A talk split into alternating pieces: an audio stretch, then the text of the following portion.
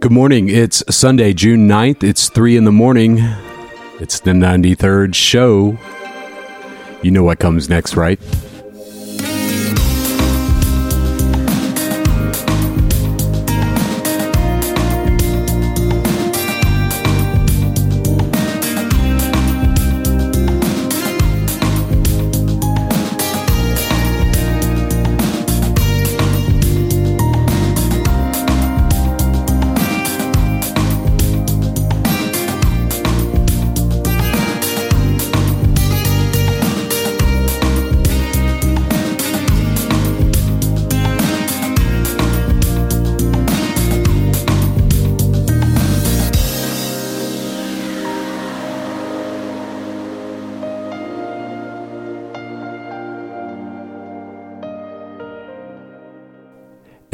Morning. Good morning from Chicago. How are you? I am your host, Gummo. This is the show that we used to call Transmit. Not sure what we call it anymore. But here we are for the 93rd installment. How are you? Welcome to the show. If you're new, thank you for uh, checking us out. If you are a if you are one of the sad, unfortunate longtime listeners, well, here we are again. Here I am again. How are you? How's life treating you? I hope the weather's good where you're at and you have a smile on your face and life is treating you well at this point. You know, it's uh it's 3 in the morning. so I always try to have to, you know, I always try to have to get myself together, you know, before I get in here. And uh, this is the start of uh, the summer, as you probably are well aware of here in Chicago. And, uh, you know, the, the nighttime life picks up dramatically when the weather is warm. And, oh man, this place just comes to life. And I told all my friends and family um, back back in Florida that uh, you know, like living in the city is really like a, a, a movie, and it's so infectious to to you if that's what you do. And you know, for for a old beach bum from Florida, you know, it, it's just one of those things, and I love it. I hate the weather, as you guys know, but I, oh my God, summers here are incredible. So, that's my story. Uh, I'm your host, Gummo. We've done this 93 times. I think I mentioned that 93 other times, but it's like six or seven times I've mentioned 93. Up, oh, that's eight. Uh, this is, you know, this is a little podcast we do. We just really talk about, uh, you know, shit that really matters, I guess. Or at least to me, you know, it's whatever. Lots of things going on in the world today. Uh, it's just unbelievable. The amount of news, the amount of news is incredible that comes our way. My goodness. You, you know, you think. you know, you think you could talk about something with someone, and it's just like, hey, did you hear about? Oh, yeah, I read that an hour ago. I'm like, fuck.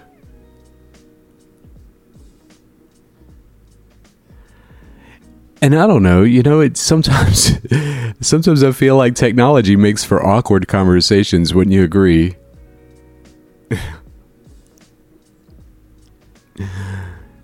oh boy, what a time we live in.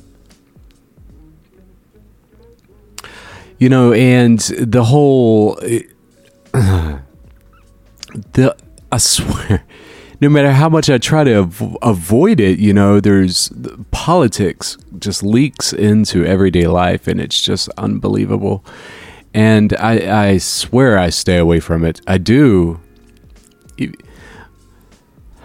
My brother in Florida tried drawing me in. Um, I don't know, a couple. It was a couple months ago, he's like, hey, you know, what do you think about so and so and this, that, and the other? Isn't so and so doing this, that, and the other? And you know, I sighed and I'm like, listen, man, you know, I really keep my political beliefs to myself and you know, I really feel like that's the best way to live a live a life because you know, I don't want to and I, I, think I've spoken a time or two, but I don't. I don't want. I like to when I get to know someone. I I like to know who they are for who they are, right? Not simply because of a belief. And for that, I don't criticize anybody, and I, I don't self uh, impose any criticism on myself either. I think that it's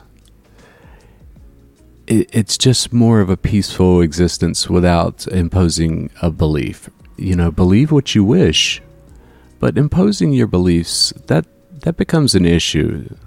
And you know, with people like me, you know, that really it, it's like a it's not just an issue. It's it's one of the issues, and that's how I feel about it, at least. So, a lot of things have been going on in, in the news, and we have a great show for you this evening. So, I'm going to do this for the 93rd time. And, you know, each time that we do this, right, you know, we all get together and we talk about how it ended and yada, yada and ideas come around this, that, and the other. And so uh, maybe you will notice a difference this evening, hopefully. So let's get started. So, uh, in the latest news recently, um, you know, you know, Google's been around forever, or, or, since the late '90s, and then there's search. There have been search engines for as long as you and I can possibly remember, and then some.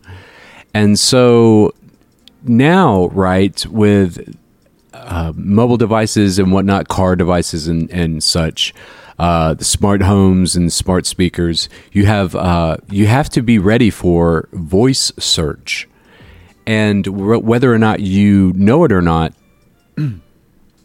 voice search is uh, just as important now to not only who you are, but your business and the entities that you want to have listed on search uh, repositories, engines. And so uh, think about that for a long, uh, hot while because voice search is not only coming, it's here and it could impact your business or who you are quite easily. So think about that voice search uh, and, you know, all of that shit. Uh, and also in other news, Ohio schools send students home because of a malware infection. So it was actually not schools. Getting a lot of funky looks. Uh, it was a it was a school in Ohio, uh, and it they seem to have been infected by some malware. So, listen uh, for for you younger listeners, uh, just be careful with those thumb drives. It's you know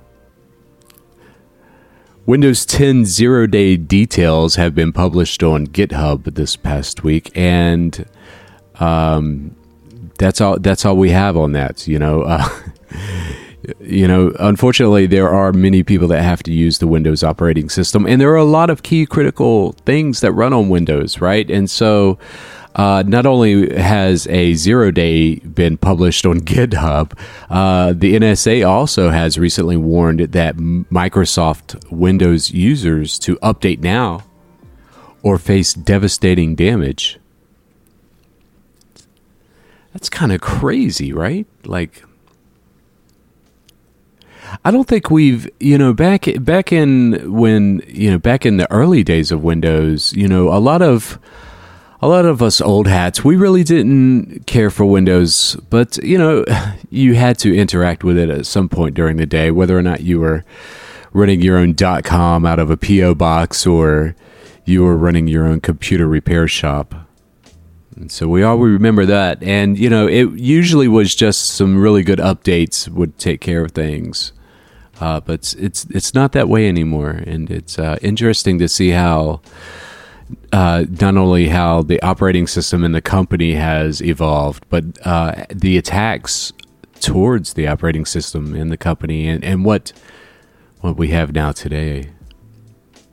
That doesn't go without saying, though, because Android and iOS devices have also been Im- impacted. This time, reportedly, in a new sensor calibration attack. you know, recently I started working with a crew, a uh, great crew. Wow, real tight crew, and uh, it's been great getting to know the, these guys. Uh, so they were pretty amazed that I don't carry a smartphone around, uh, but they definitely get it. Real solid crew. I think we, we found something special there. Uh, also, uh, the latest news reports say that the first ever one terabyte micro SD card went on sale, made by SanDisk. And you, the, you, you heard me right. You know, I usually do have uh, misgivings on getting things right uh, audibly specifically here on the show, but uh, that's that's really the truth. That's uh, one terabyte of storage on a micro SD card. Think about that for a minute. If you put that in your mobile device or on a Raspberry Pi or whatever, that's you know if you. Yeah, right. Format your one terabyte micro SD card for your Raspberry Pi. you got a Raspberry Pi with a terabyte of uh, storage. Isn't that nuts? A terabyte on a micro SD card. Jesus God, you know. I can remember paying like five grand for ten megs. I'm definitely dating myself. Furthermore, the uh, the everyone's tech fucking messiah Elon Musk uh, has said that his Starlink internet satellite system should be online by 2021. And recently, he his company launched uh, about 16 or 7, I don't know. They launched multiple uh, well, they it all went up in one rocket, but then it broke into like little satellites and uh, people were complaining about the fact that they were so bright in the, in the observable sky, and it actually interfered with uh, legitimate astronomy. Uh, I don't know how that's going to work out, but it's uh, interesting. You know, and so we, I don't think we're going to have Skynet. We're going to have Starlink. Think about that.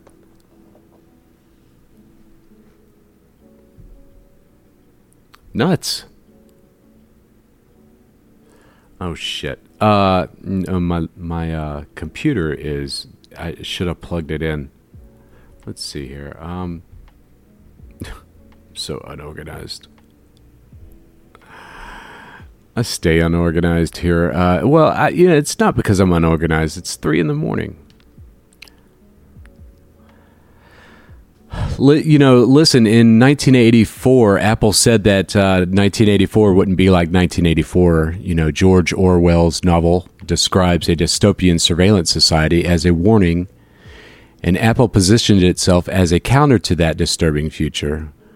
But here's the thing 2019 looks a lot like 1984, and we are remarkably comfortable with it.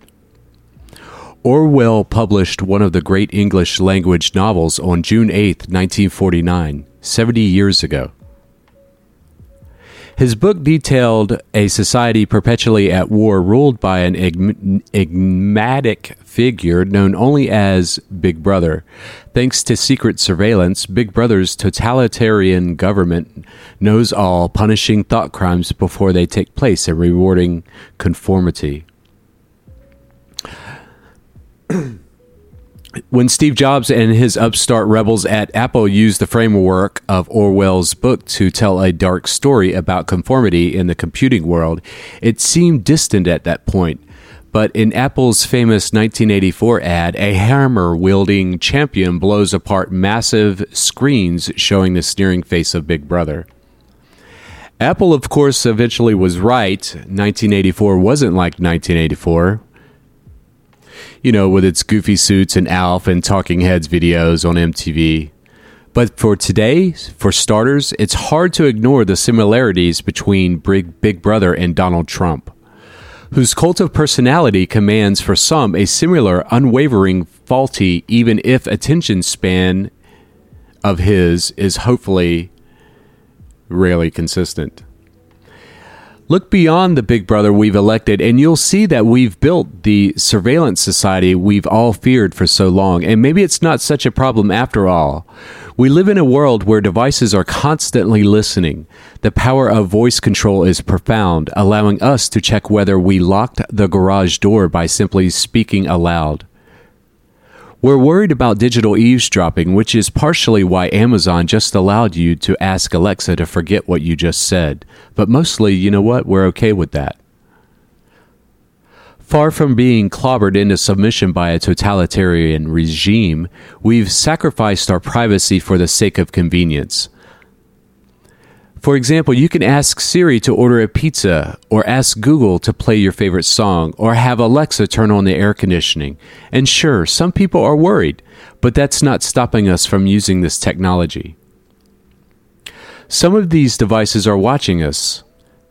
Consider Facebook's Portal, a voice activated telescreen that follows you around the room. It literally is watching your every move. Phones, computers, and even televisions have cameras now that watch us. While useful, these devices have installed in many sense of paranoia that's profoundly at odds with the professed goals of smart home devices. You can draw a line at the door with a lot of these devices, such as Amazon Fire, Alexa, but what happens when you leave and enter the public space where even more devices are watching? For the most part, people believe surveillance cameras make us safer. But the enormous screens on London's Piccadilly Circus use cameras to analyze the makeup of the crowd to choose which advertisements to play, and it's likely to get more directly and individually focused at breakneck speed. The power of facial recognition through AI promises to actually track you not just random people.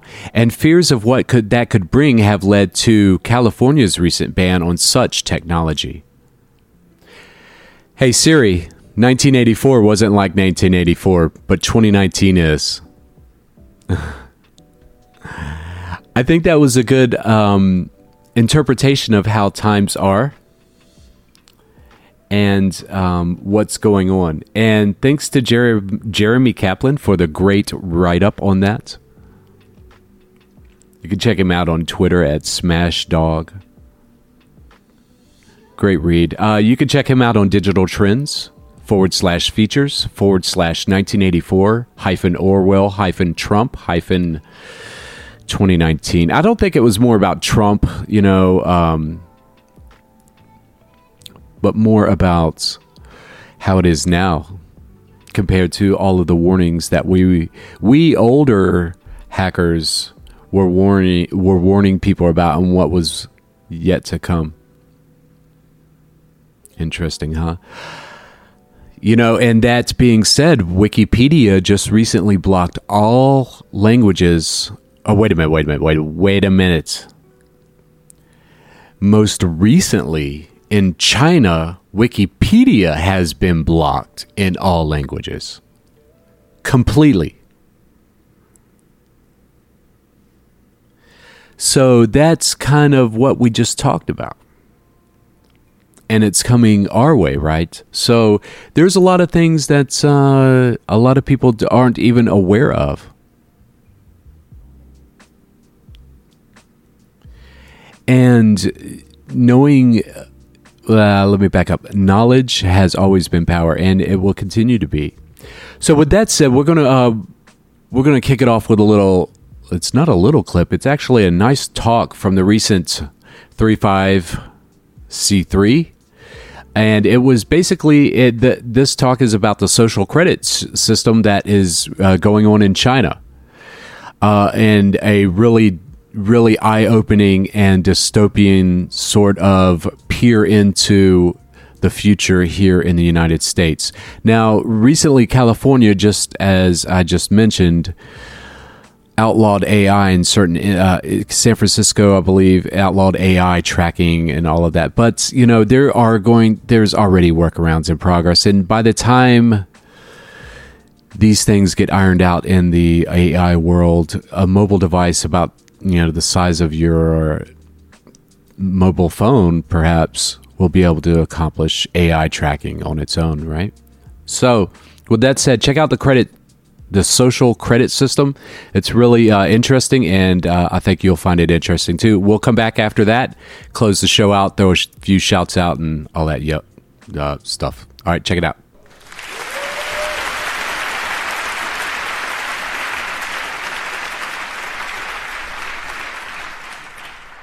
Um, so, good morning, everyone. Before I'm going to be talking, going into my talk, I'm just going to be uh, presenting the Chinese translation streams for everyone who doesn't speak English. So, 我们今天要翻译成中文的翻译者，如果要听。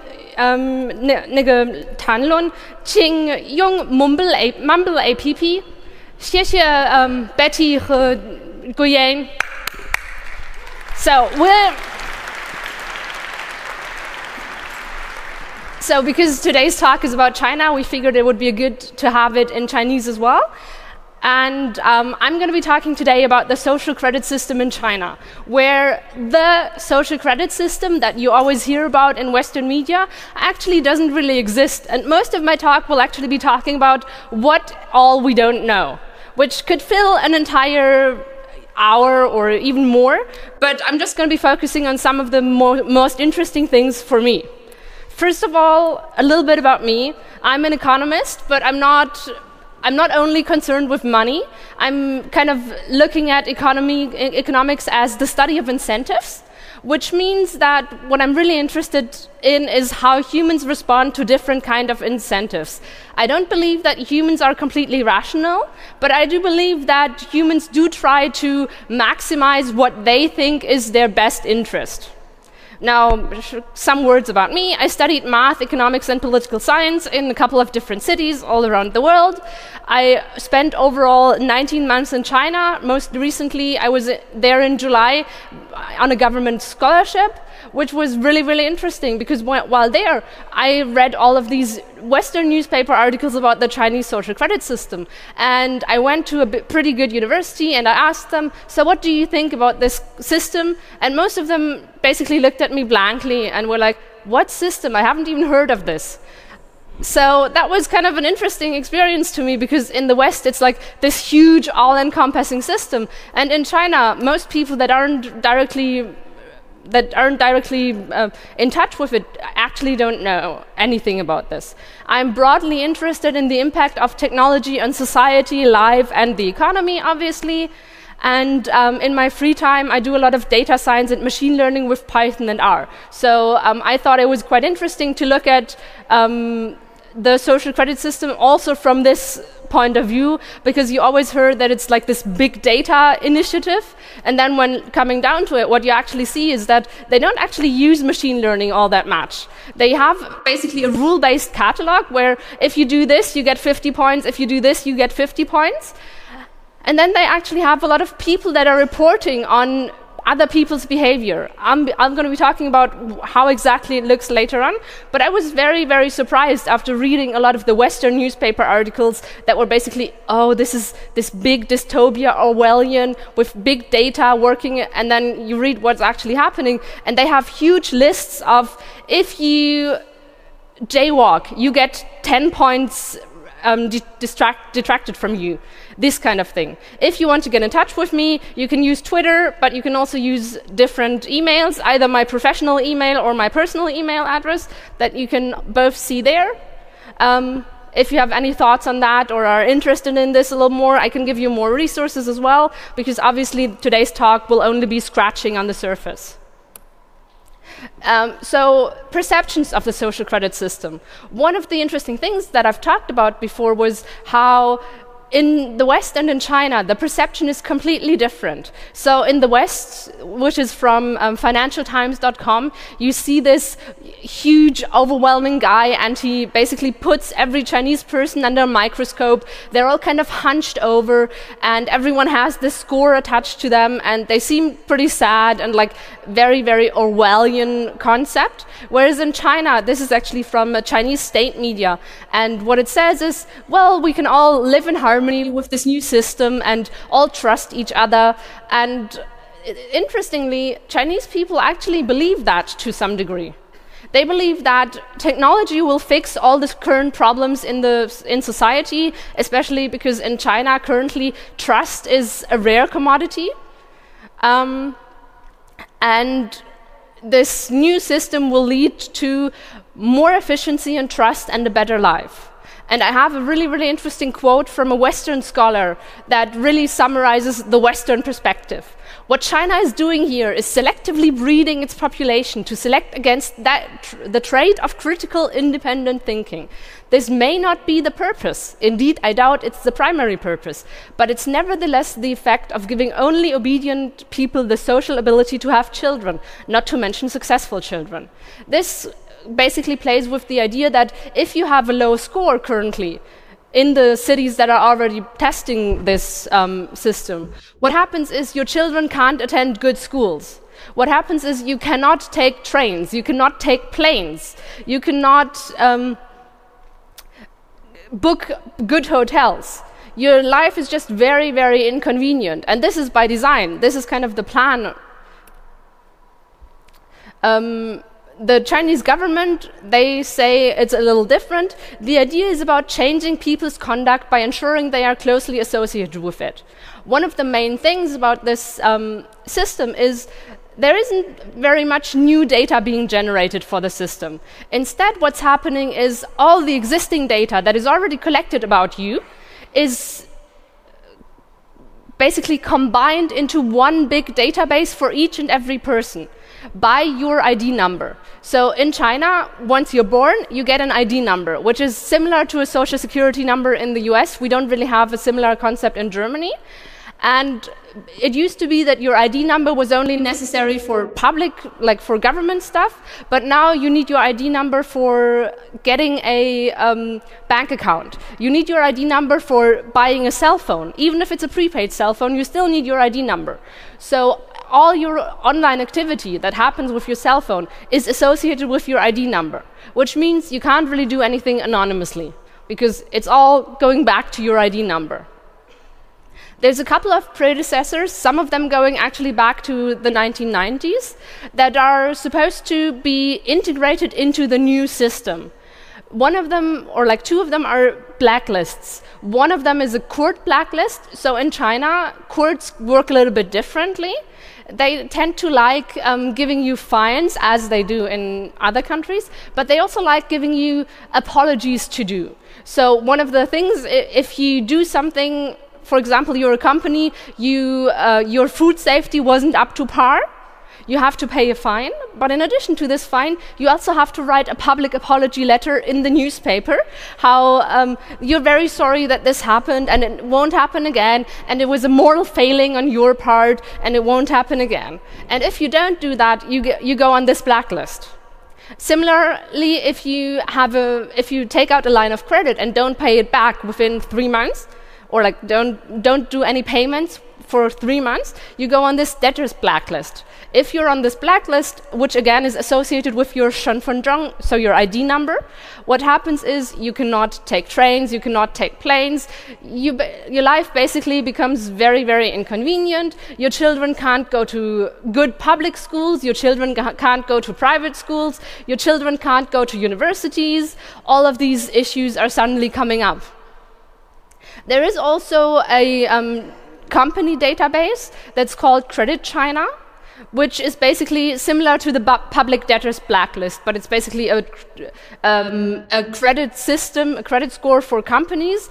And then there's the Credit Reference Center of the People's Bank of China, which is a credit score. It was supposed to be like Schufa or like the US FICO for. Um, individuals. But one of the big problems in China is that there are a lot of people that aren't part of the formal economy. A lot of people are migrant workers. They get their money in cash. They do not have bank accounts. They do not have um, anything, they do not have rent or utilities or anything like this because they live in the country, so, so they own their own home, which they built themselves, so they didn't even finance it.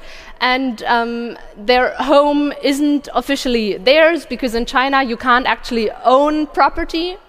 Instead, the government leases it to you. So there were a lot of people that were not covered in this system. And I think um, the last data that I had was that less than 10% of Chinese adult citizens were actually in the system and were, had any sort of exposure to banks, which is very, very little, and that meant that um, people couldn't get credit because banks would only give credit to people that were in the system or people where they had some sort of handling on whether they would um, be paid back. Now, the implementation details of the new system are very, very scarce. But the basic idea is that Chinese citizens are divided into trustworthy individuals and what the Chinese call trust breakers. Sometimes you have five different groups, sometimes you have two different groups, but in general, there's sort of this cutoff. Above this line, it's good, and beyond this line, it's bad. Um, this is one graphic from the Wall Street Journal that just shows some of the inputs that go into um, the system. And one of the things that we see is that the inputs are crazy, crazy varied. So um, it is do you pay income taxes? Um, do you pay your utility bills on time? Um, do you respect your parents, however they measure that? Do you have a criminal record? Um, do you pay for public transportation, or have you been um, caught not paying? What about your friends? Um, do you retweet or use WeChat to um, distribute sort of information against the party, which they call about they call reliability? In actuality, it's not about whether it's factual; it's about whether it's against the party or not. Where do you buy and what do you buy? Apparently, if you buy diapers, it's better than if you buy video games for your score. Because, you know, if you buy video games, obviously you're not very responsible. And if you buy diapers, you have a kid, you're sort of conforming to the societal idea. And then your score is supposed to go into all these different uh, categories. You're supposed to have better access to social services if your score is good. You're supposed to have better access to internet services. So, in theory, the idea is that at one point, if your score is too bad, you're not allowed to use WeChat anymore. You're not allowed to use Alibaba anymore. You can't become a government worker. You can not take planes and high speed trains. You cannot get a passport. And your insurance premiums will go up. So it's supposed to be this really, really big, overwhelming system. But in actuality, what they say their stated goals are is um, it's a shorthand for a broad range of efforts to improve market security and public safety by increasing integrity and mutual trust in society. So, one idea is to um, allocate resources more efficiently. Resource allocation in China is pretty, a pretty big problem um, because people grow up with there's 1.3 billion people, so there's it's always going to be scarce. And a lot of stuff is people grow up with this idea that it's just very, very scarce. And um, current distribution strategies, which are mostly financially based, but also often guanxi based, don't really seem fair. For example, public transport in China is highly subsidized, which means that the price does not reflect whether uh, does not reflect true scarcity. So currently, the way it works is in theory, it's first come, first serve. In practice, there's people that are buying up all the tickets for, for example, the high speed train from Shanghai to Beijing, and then selling it at a profit or selling it to certain companies that have good ties to the government. That seems very unfair. So the new system is supposed to distribute them more fairly and more efficiently.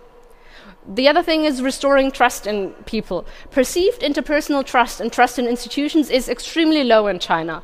If you're from Germany, you might have heard that there's Chinese ba- gangs basically buying up German milk powder and selling it in China. This is actually happening because in 2008 there was a big scandal with um, laced milk powder. And ever since then, any, anyone who can afford it does not use Chinese milk powder because they don't trust the government or the regulations, the firms enough to buy Chinese milk powder. So they're actually importing this. And the, the big irony is sometimes this um, milk powder is produced in China, exported to Germany, and then exported back to China. Um, the social credit system is then supposed to identify those that deserve the trust. And the third point is sort of a re education of people. The idea is they want to make people in the image that the Communist Party thinks people should be. Um, and one additional way to the punishments and rewards this could work is um, the feeling of being surveyed. Because you can't do anything anonymously, you will automatically adapt your behavior because you know someone is watching you all the time. And this is how a lot of the Chinese firewall actually works. Because most people I know that are sort of more. Um, more educated. They know ways to circumvent the Chinese firewall, but they also know that they're always being watched. So they don't do that because you know they're being watched. So they self they censorship they censor themselves. Um, as I've said before, allocation of scarce resources so far is mainly through financial or guanxi channels. Guanxi is basically an all permitting network of relationships with a steer, clear status hierarchy. So if I attend a school, everyone who also attended this school will be sort of in my Guanxi network. And um, there's this idea that we will have a system where we are all in group, and in group we trust each other and we do favors for each other. And everyone who's outside of my immediate group doesn't, I don't trust and I don't do favors for. And in some ways, the Guanxi system right now is a substitute for formal institutions in China. Um, for example, if you want a passport right now, you can, of course, apply for a passport through regular channels, which might take months and months. Or you can apply for a passport through knowing someone and knowing someone, which might take only two days. Whereas in Germany, you have these very regular formal institutions. In China, they still use Guanxi. But uh, increasingly, especially young people, find that guanxi are very unfair because a lot of these are who are where you went to school, which is determined by where you're born, who your parents are, and all these things. Another thing that's um, important to understand because the system works through public shaming. And in a lot of Western society, we can't really imagine that. Like, I wouldn't really care if um, my name was in a newspaper of someone who jaywalked, for example. It would be, oh, well, that's okay. But in China, this is actually a very, very serious thing. So saving face is very, very important in China. And when I went to school there, I actually, um, we had this dormitory, and um, it was an all foreigners dormitory where um, the staff that were responsible for the dormitory felt that foreigners were not behaving in the way they should. So their idea was to um, put the names, the pictures, and the offenses of the foreigners in the elevator to shame them publicly. So, for example, if you brought a person of the opposite sex to your room, they would put your name, your um, offense, and your room number in the elevator and of course, this didn't work because for a lot of Western people, it was basically like, oh, well, I'm going to try to be there as often as possible because this is like a badge of honor for me. And the Chinese people, they figured, well, this is really, really shame and I'm losing my face. She brought alcohol. So this didn't really work at all. But this is kind of the um, mindset that is behind a lot of these initiatives as I've said, there's a lot of problems with um, we don't really know what's going to happen. And one of the ways that we can see what might happen is actually to look at pilot systems. Um, China has, or like the ever since the Communist Party took hold, the, the Chinese government has tried a lot of policy experimentation. So whenever they try a new policy, they don't roll it out all over, but they choose different pilot cities or pilot districts, and then they choose, oh, well, this is the district where I'm going to be trying this system, and i am going to be trying another system in another uh, district or city. And this is also what they did for um, the, or what they're doing for the social credit system.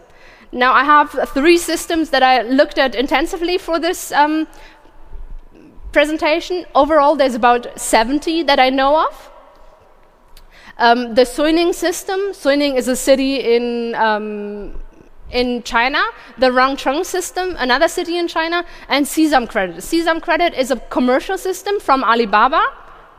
I assume everyone knows Alibaba. They're basically the Chinese Amazon, except they're bigger and have more users and make more money, actually. Um, and they have their own little system. One of the problems with this kind of system that I found when I tried modeling it was that it's a very, very complex system, and um, small changes in input actually changed the uh, output significantly.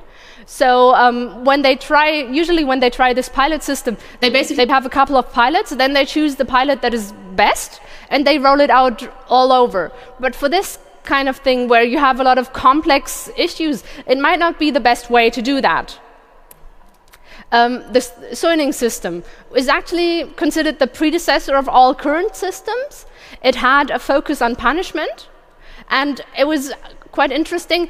At the beginning of the trial period, they published a catalog of scores and consequences.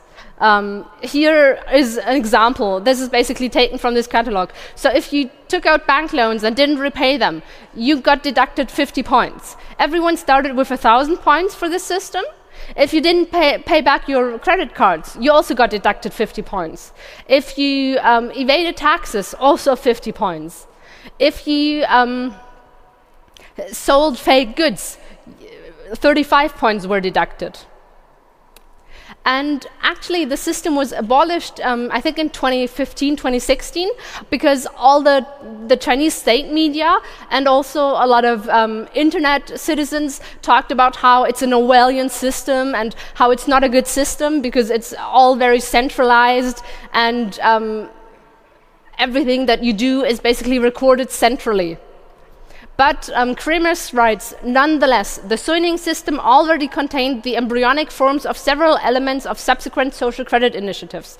The notion of disproportional disincentives against rule breaking, public naming and shaming of wrongdoers, and most importantly, the expansion of credit mechanism outside of the market economic context, also encompassing compliance with administrative regulation and urban management rules.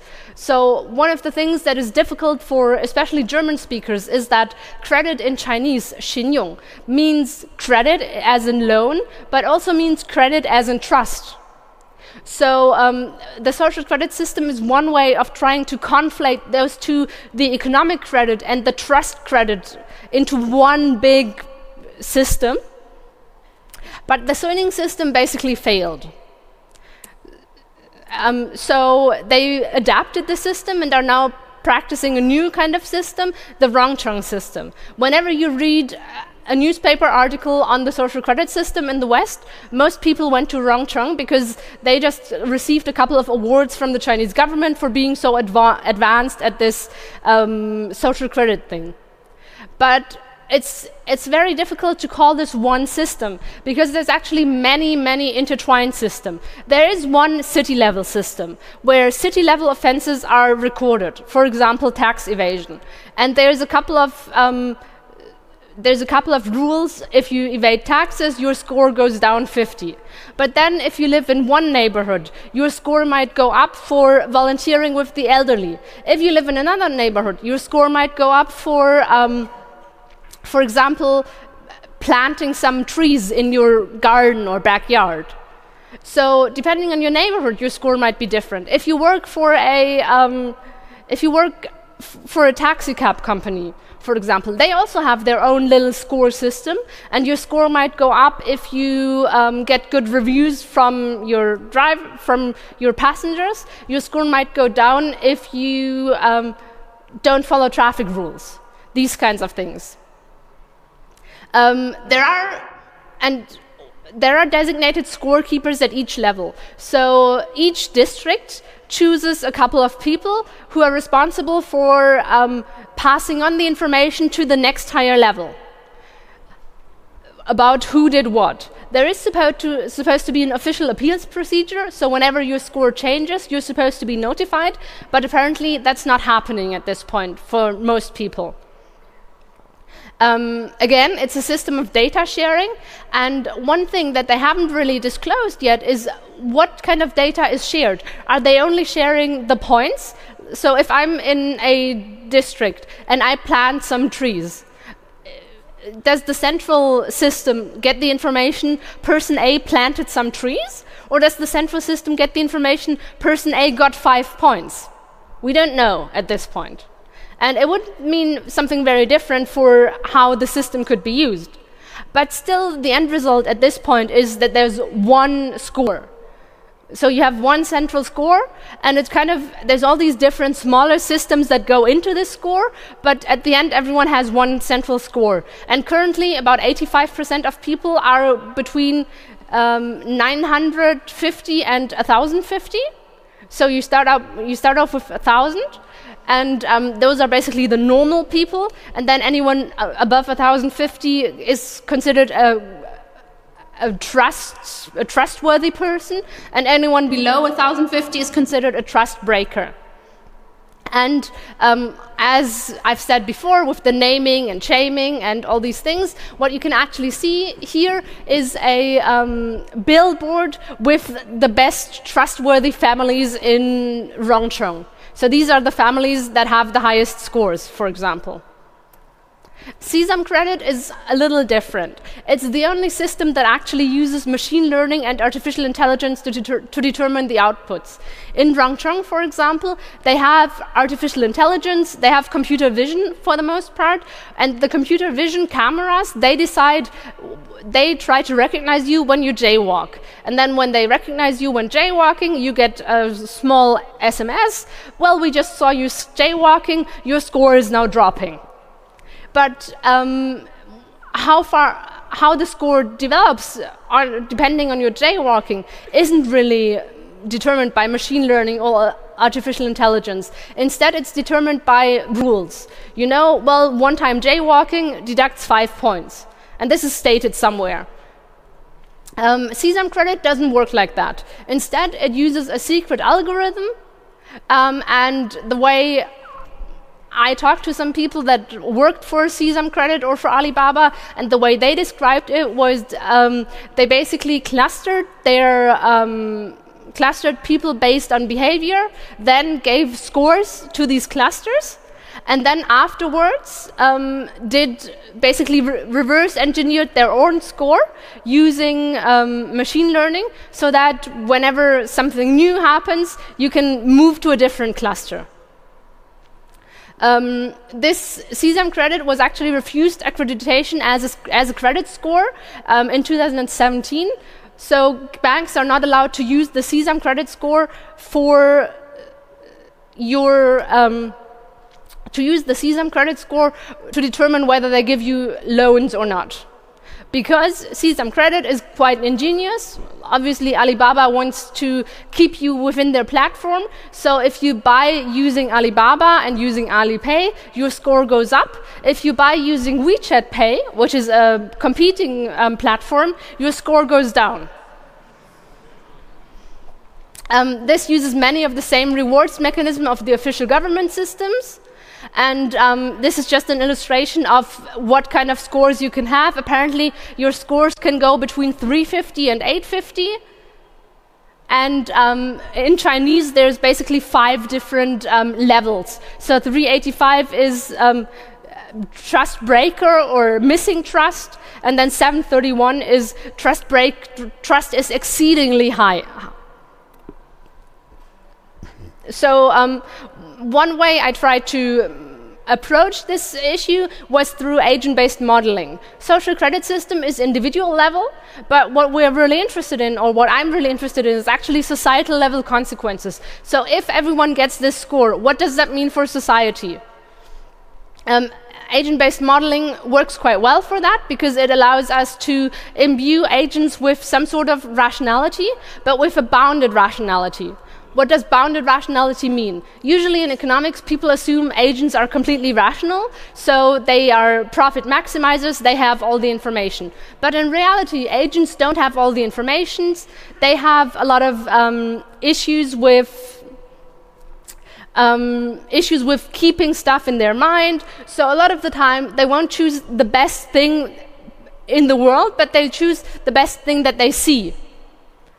Um, and bounded rationality allows us to account for this thing. It allows us to account for um, heuristics and these things. And what I did is I took the propensity for specific behavior from current state of the art research, mostly from behavioral economics. For example, um, I looked at tax evasion and I looked at who is likely to evade taxes in a, in a system, and then obviously there was some stochastic, uh, some chance element, but I, the distribution that I chose is um, related to the current research. And I also checked that um, my model has similar results to the Rongcheng model, which I modeled at, at the beginning. Um, so on average, 87% um, of my users have a score of within 10% of the original score, which is also the data that um, Rongcheng City actually publishes. Now, um, for the most part, I compared four I compared design choices in two axes. One of them was a centralized system versus a multi-level system, and a rule-based system versus, versus a machine learning system. The centralized system is basically you have a central, you have um, all the information is kept centrally, and um, everyone in China or wherever in Rongcheng has the exact same scoring opportunities. Um, now, if you have a centralized system, the clear expectations were um, were pretty good, but at the same time, the acceptance from the population was really, really low, um, which they found during the Suining experiment. And there's also the problem of a single point of failure. Who decides the central catalog? And um, depending on who sort of has the power, it kind of just um, re reproduces power structures. So because you have this central catalog, the people that are in power centrally, they are basically deciding uh, some sort of score um, mechanism that works for them very well, so that they and their family will have high scores. A multi-level system um, has the advantage that local adaptation kind of works, and there's sort of many points of failure. But um, in my model, when I allowed locals to basically set their own rules, what happened was that they competed. So I, it started out being this district of Rongcheng, for example, and this district of Rongcheng, they compete for the best people that they want to attract. And suddenly you have this kind of race to the bottom where um, people want to move where they wouldn't be prosecuted, so they move to places where there's less cameras, for example. At the same time, there's many points of failures, especially the way it it's currently set up, with um, people reporting data to the next high, to, the, to the next high level. And a lot of the time, what we have actually seen in Rongcheng was that they reported data on people they didn't like more than data on people they did like, or their families got better scores than people they didn't know. So it also kind of um, reproduced these biases. The um, rule-based system has the advantage that um, people were more prone to adapt their behavior because they actually knew what they needed to do in order to adapt their behavior. But the score didn't really correlate with the important characteristics that they actually cared about. And um, as opposed to if in this machine learning system, you know how in Germany we don't really know the Schufa algorithm? And I, for example, don't exactly know what I could do in order to improve my Schufa score. And this is a similar system in China with the Sesame credit score. A lot of people don't really, they, they say, well, I really want to adapt my behavior to this score to improve my score. But when I tried doing that, my behavior, my score actually got worse. Um, and you can have different biases that I'm, I'm going to be talking about in a little bit. Um, there's also this big problem of incentive mismatch. So um, the decentralized rules-based systems like Rongcheng, which is the system that I analyzed the most. Why? Because I believe this is the system that we're moving towards right now. Because Rongcheng won a lot of awards. So the Chinese government, the way they usually work is they try pilots, then they choose the best couple of systems, they give them awards, and then they, they roll out this system nationwide. So I assume that the system that's going to be, the system in the end will be similar to the Rongcheng system. Now, one problem that I actually saw in my um, simulation was that you could have this possible race to the bottom, um, there's also this conflict of interest in those that set the rules. Because a lot of the time, the way it works is you have, you have your company. In your company, you, in, in combination with your um, party leaders, actually decide on the rules for your um, for the score system. But the scores of all your employees actually determines your company's score. If you employ a lot of people with high scores, you get a better score. So you have this incentive to give out high scores and to make sure that everyone gets high scores. But at the same time, the government has an incentive for scores to be comparable. Um, so there's a lot of incentives mismatch. Um, the government also has the incentive to keep false negatives down, but they actually, the way the Chinese system currently works is um, they emphasize catching trust breakers more than rewarding trust follow or like trustworthy people. So um, false positives for them are less important, but false positives erode the trust in the system and they lead to a, lot less behavioral adaptation. I was actually able to show this using some um, nudging research where that showed that as soon as you introduce a couple an error probability and you can be caught for something that you didn't do, your, your probability of um, changing your behavior based on this score are actually is actually lower. And in Rongcheng, one of the perverse things that they're doing is you can um, you can donate money to the party or to party to like party affiliated um, social services, and this will give you points, um, which is kind of an indulgence system which uh, is quite interesting, especially because uh, a lot of these donation systems work that way, work in a way that you can donate 50,000 renminbi and you get 50 points, and then you donate another 50,000 renminbi and you get another 50 points. So you can basically donate a lot of money and then behave however you want and still get a good score. Um,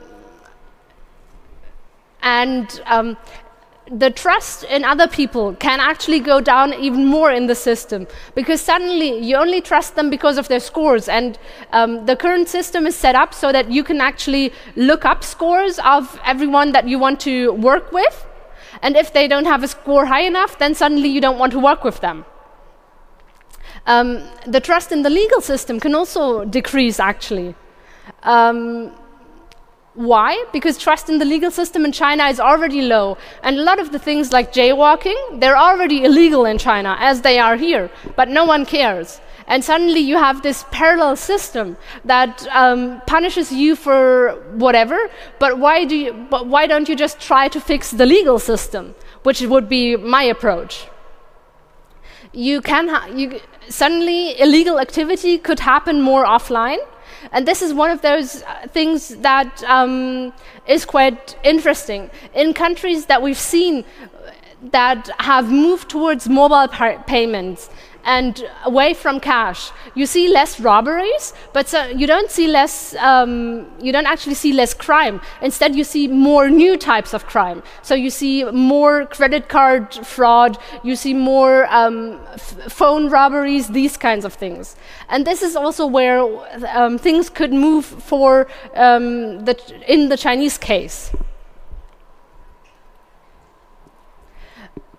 One major problem is also that this new system, I've talked a little bit about this one, but it can introduce a lot of new bias and reproduce the bias even more. So, um, for example, um, China is a country of 55 minorities. The Han are a big majority. They have about 94% of the population.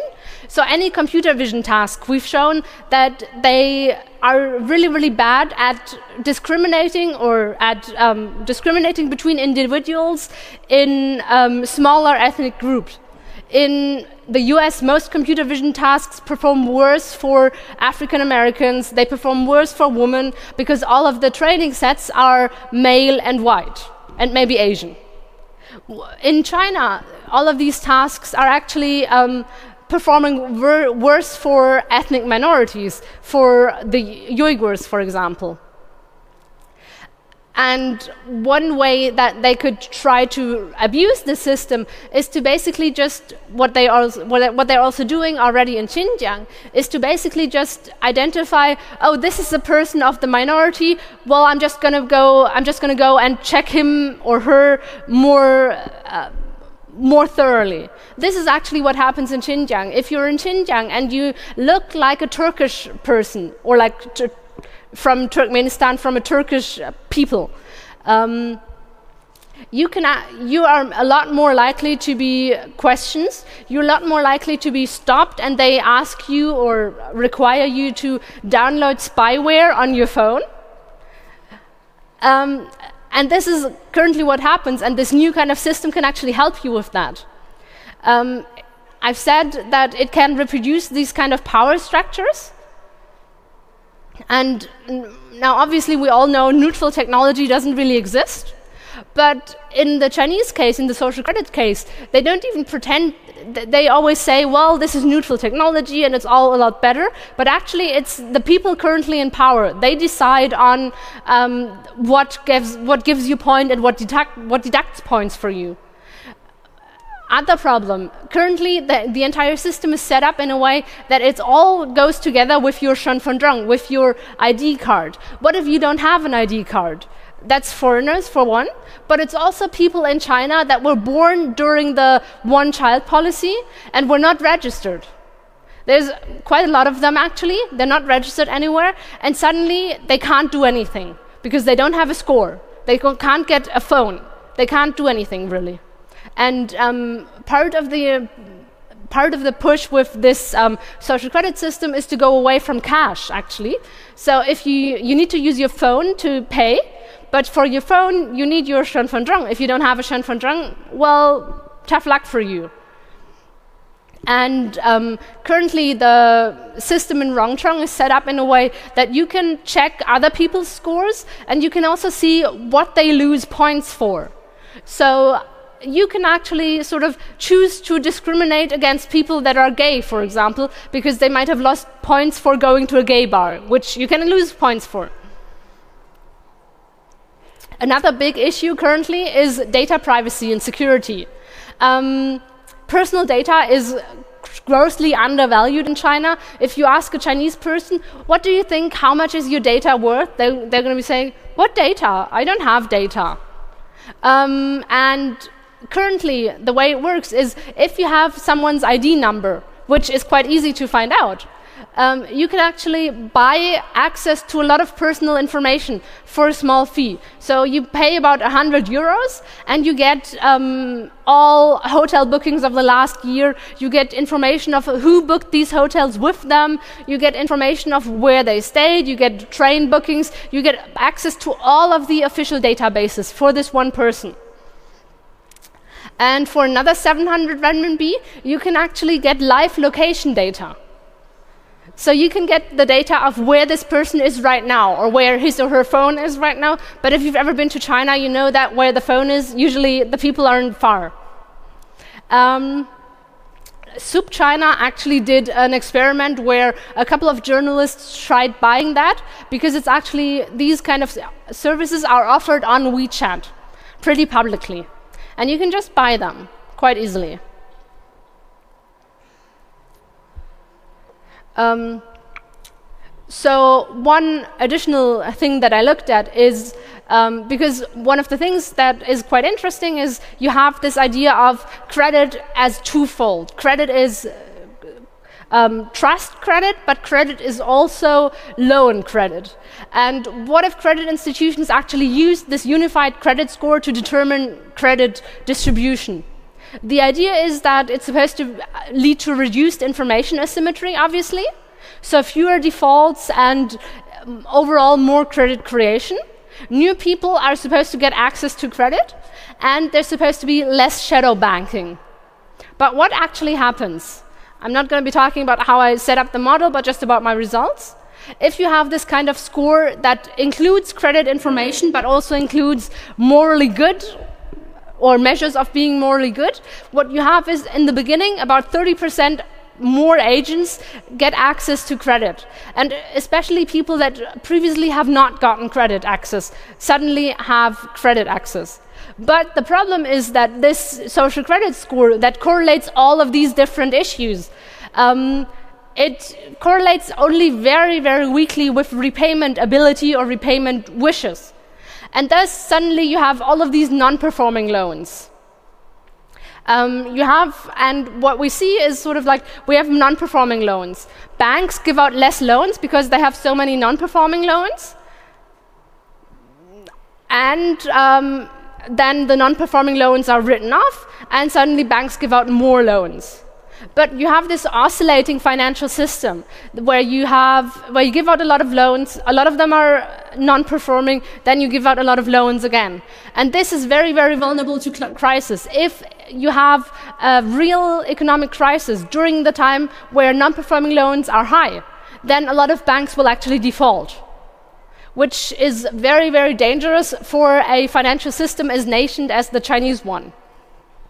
Now, what are some possible corrections? You could create a score that um, basically is the same as a Schufa score, so that it looks only at credit decisions, but suddenly you lose a lot of incentives for the social credit score if the social credit score doesn't matter for credit distribution anymore. Another uh, thing, and this is, I think, the more likely one, is that you have a blacklist for people that have not repaid a loan in the past. So you basically get one freebie, and afterwards, if you didn't repay your loan in the past, then you will not get a loan in the future. You will still be part of the social credit system, and your social credit score will still be important for all of these other access issues, but it won't be important for access to loans anymore once you've been on this blacklist which is probably something that the Chinese government could go behind, but it's also more more effort to take care of it, then you have to think about well, you can't leave them on the blacklist forever. So, how long do you leave them on the blacklist? Do they have to pay back the loan and then they get off the blacklist, or do they have to pay back the loan and then stay and then like stay not not in default for a year or for five years? There's a lot of so small decisions that in my opinion, the Chinese government hasn't really thought about uh, up until now. Because they, they're basically doing all these pilot studies, and all of these regional governments are thinking of all these small things, but they're not documenting everything that they're doing. So once they, they want to roll it out by 2020, by the way, na nationwide, once they roll it out, there's a pretty big chance, in my opinion, that they have a lot of unintended consequences, a lot of things that they haven't thought about, and that they will then have to look at. We also, um, yeah, so I believe that some sort of system is likely to come, just in terms of how much energy they've expanded into this one. And for the Chinese government, at this point, for the party, it would be losing face if they did not include any such system, because they've been talking about this for a while. But most likely, it would be a kind of decentralized data sharing system. And when I ran my simulation. By the way, I will um, make public my code. I still need some. Um, basically, I used some proprietary data for my model, and I still need the. Um, the permission to publish this. Once I publish this one, I will also tweet um, it and will put it on GitHub for everyone to play around with if you want to. Um, and one of the, some of these implementation details that were very important in determining model outcomes were do, do we have a relative or absolute ranking? So far, all of the system I looked at had absolute rankings. But there is a point to be made for relative rankings. Do we have one score, where basically, if you're a Chinese person, you get one score, or do we have different sub-scores in different fields? Do we have people reporting behavior, or do we have automatic behavior recording? How do you access other people's scores? How much information can you get from other people's scores? Currently, if, if someone is on a blacklist, for example, if you have their ID number again, you can put it into this blacklist, and then they will say, oh, this person is on this blacklist for not following this judge's order. And then it says what kind of judge's order it was. So, most likely, it will be something like this. Um, the idea is that this, the social credit system isn't only for individuals, but also for firms and for NGOs. So, um, what kind of roles will firms play in this system? I haven't looked at that in detail at this point, but it will be very interesting. Um, another idea that Western people often talk about is do people also rank each other? Currently, that's not part of the system in China, but it might be at one point. And lastly, where does the aggregation happen? So we've, I said that a lot of it is actually data sharing in China. So um, what kind of data is shared? Do, is the raw data shared? Person A did something? Or is the aggregated data share, shared? Person A got this score at this point, most of the time, it is actually the raw data that is shared, but that also has sort of these data privacy issues, of course, that I've talked about. Okay, perfect. Now there's 10 more minutes. Thank you for your attention. If you have questions, remarks, you can ask them now. You can catch me up later. You can tweet to me or send me an email, whatever you're interested in. Thank you very much.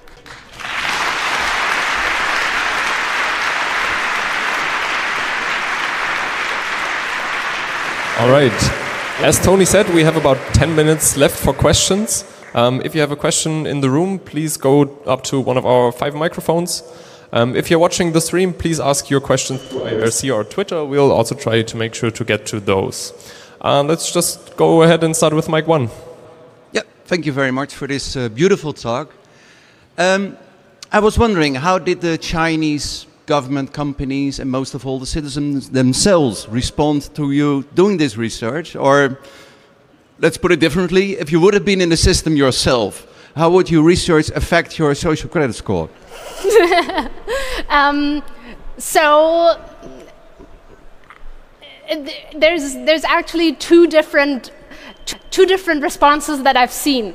Um, when I talked to the government themselves, because I was there on a government scholarship, and mentioned that I'm really interested in this, they basically said, oh, well, this is just a technical system. You don't really need to be concerned with this. It's not very important. Just, you know, it's just a technicality. It's just for us to make life more efficient and better for everyone. Um, so I assume my score would actually go down from doing this research, actually. But when I talked to a lot of um, people at universities, they were also very um, they were very interested in my research, and a lot of them mentioned that they didn't even know that the system existed. All right. Before we go to a question from our signal angel, a request for all the people leaving the room: please do so as quietly as possible, so we can continue this Q&A. Um, the signal angel, please. Yeah, uh, Ginex wants to know, um, is the score actually influenced uh, by association with people with a low score, meaning that uh, is there any peer pressure uh, to stay away from people with bad scores? Um, the Sesame credit score definitely is influenced by your friends' scores.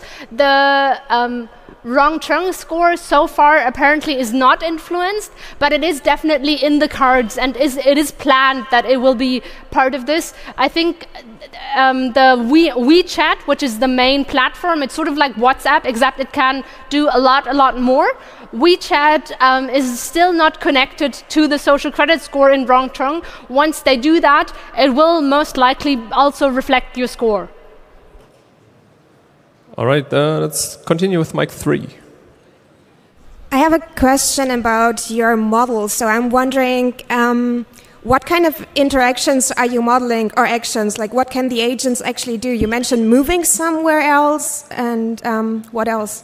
Okay, so the way I set up my model was um, I set up a multi level model. So I looked at um, different kinds of levels. I started out with basically they can evade taxes, they can get loans and repay loans, um, they can choose where to live, um, and they can um, follow traffic rules or not follow traffic rules. And um, because these were sort of four big issues that were mentioned in all of the different systems, so I started out with these issues and looked at um, what kind of behavior do I see. I used some research that um, some friends of mine actually sent out surveys to people and asked them, well, you're now part of the system. Did, did your behavior change? And how did it change uh, depending on your responses? Um, depending on your score and depending on the score system that exists. And I basically use that and some other research on nudging and on behavioral adaptation to look at um, how likely is it that someone would change their behavior based on the score. All right, let's do another question from the interwebs. Yeah, it's actually uh, two questions in one. Um, how does this uh, system work for Chinese people living abroad or for uh, non citizens that do business in China? Um, currently, the system does not work for um, non citizens that do business in China because it works through the Shenfenzheng. You only get a Shenfenzheng if you're a Chinese citizen or you live in China for 10 or more years.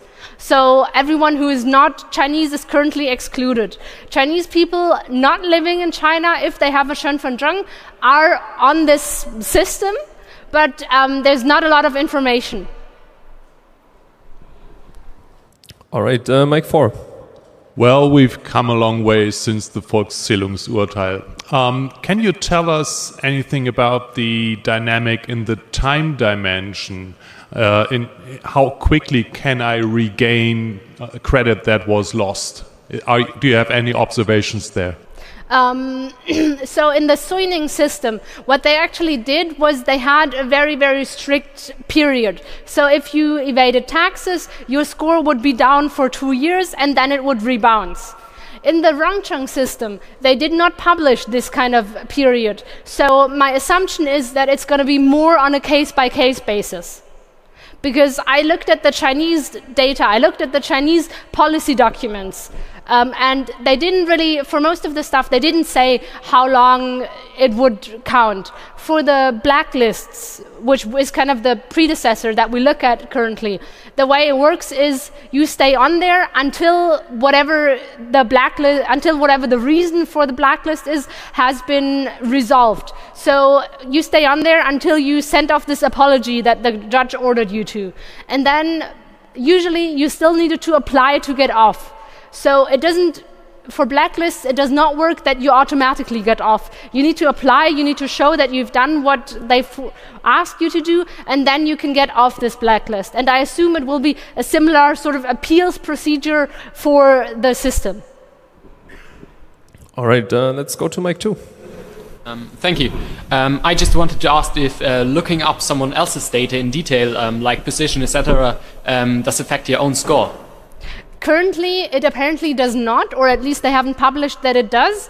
Um, it might in the future, but most likely it's actually behavior that they want. So they want you to look up other people's scores before doing business with them. They want you to basically use this to decide who you're going to associate with. All right. Do we have another question from the internet, maybe? Uh, yes, I do. Stand by. Uh, the question is, uh, how is this actually implemented for the offline uh, rural population in China? Um, quite easily, not at all at this point. The idea is by 2020 that they will actually have all of this implemented, but even for the offline or let's say offline rural population in China is getting smaller and smaller.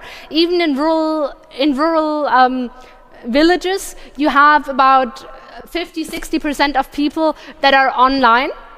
that and most of them are online via smartphone, and their smartphone is connected to the Zheng. So it's not very complicated to do that for everyone who's online. For everyone who's offline, of course, this is more problematic. But I think the go- the end goal is to not have people offline at all. All right, let's jump right back to microphone two, please. Okay. Um, thank you for the very uh, good and frightening talk so far. Um, I uh, at first, I have to correct you in one point. In Germany, we have a similar system because we have this tax ID, uh, okay. which is set from birth on and rests 30 years after a person's dead.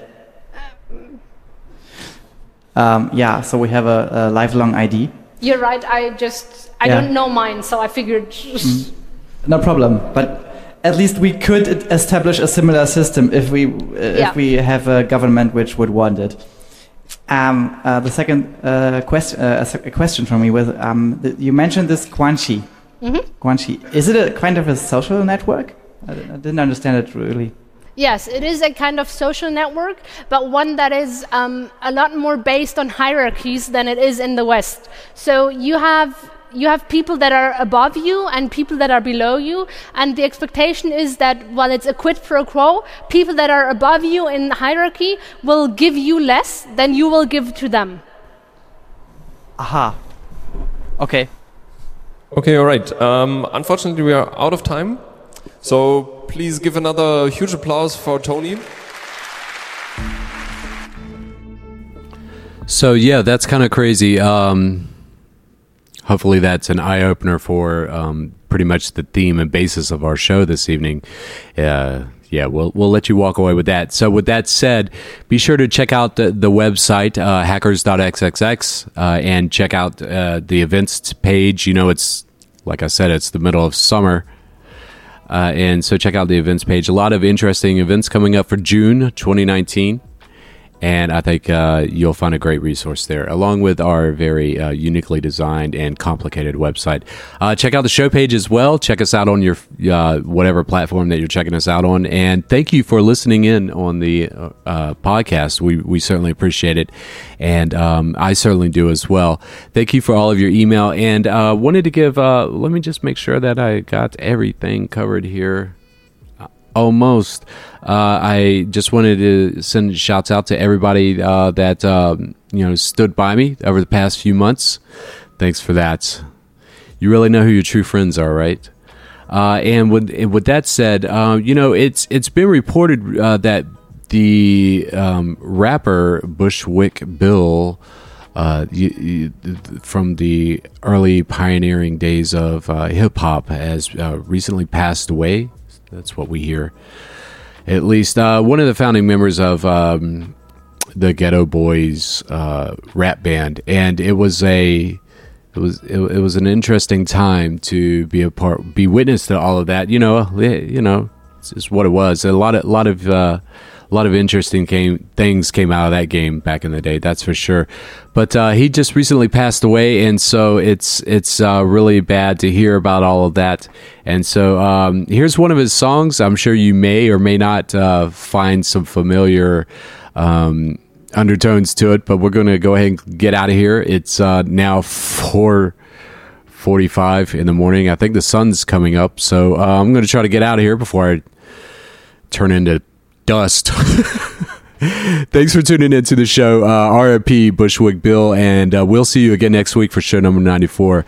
Yeah, I was a little tired tonight. I've been up all, I've just been, yeah, it's been a long day. Now here comes another day. Until next weekend, take care of yourself and uh, use your skills for something good, yeah? I'll check you out later. Bye. Love you all. Bye. Damn, it feels good to be a gangster. A real gangsta ass nigga plays his cards right. A real gangsta ass nigga never runs his fucking mouth, cause real gangsta ass niggas don't start fights. And niggas always got a high cap. Showing all his boys how he shot him. But real gangsta ass niggas don't flex nuts, cause real gangsta ass niggas know they got him. And everything's cool in the mind of a gangster, cause gangsta ass niggas think deep. Up 365, yo, 24 7, cause real gangsta ass niggas don't sleep. And all I gotta say to you, wanna be, gonna be, cocksucking pussy pranksters, is when the fire dies down, what the fuck you gonna do? Damn, it feels good to be a gangster.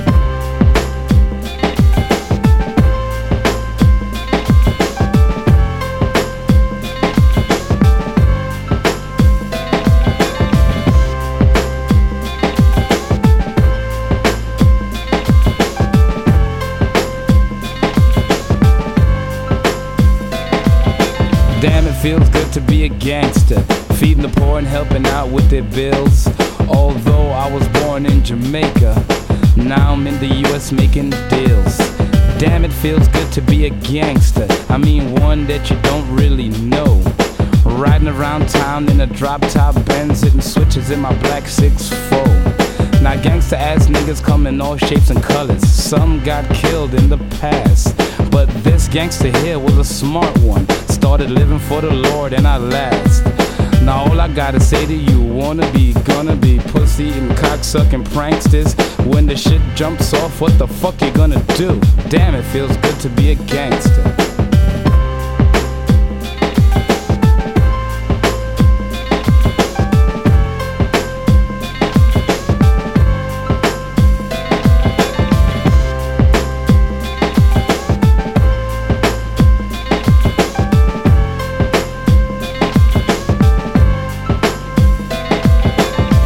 Feels good to be a gangster. A real gangster ass nigga knows the play. The real gangster ass niggas get the flies of the bitches. Ask that gangster ass nigga little shake. The bitches look at gangster ass niggas like a stop sign and play the role of little Miss Sweet. But catch the bitch all alone, get the digits, take her out, and end up hitting her ass with the meat. Cause gangsta ass niggas be the game players, and everything's quiet in the clique. A gangsta ass nigga pulls the trigger and his partners in the posse ain't telling off shit. Real gangsta ass niggas don't talk much. All you hear is the black from the gun blast. And real gangsta ass niggas don't run for shit. Cause real gangsta ass niggas can't run fast. Now when you in the free world talking shit, you the shit. Hit the pin and let a motherfucker shank you. But niggas like myself kick back and peep game. Cause damn, it feels good to be a gangster.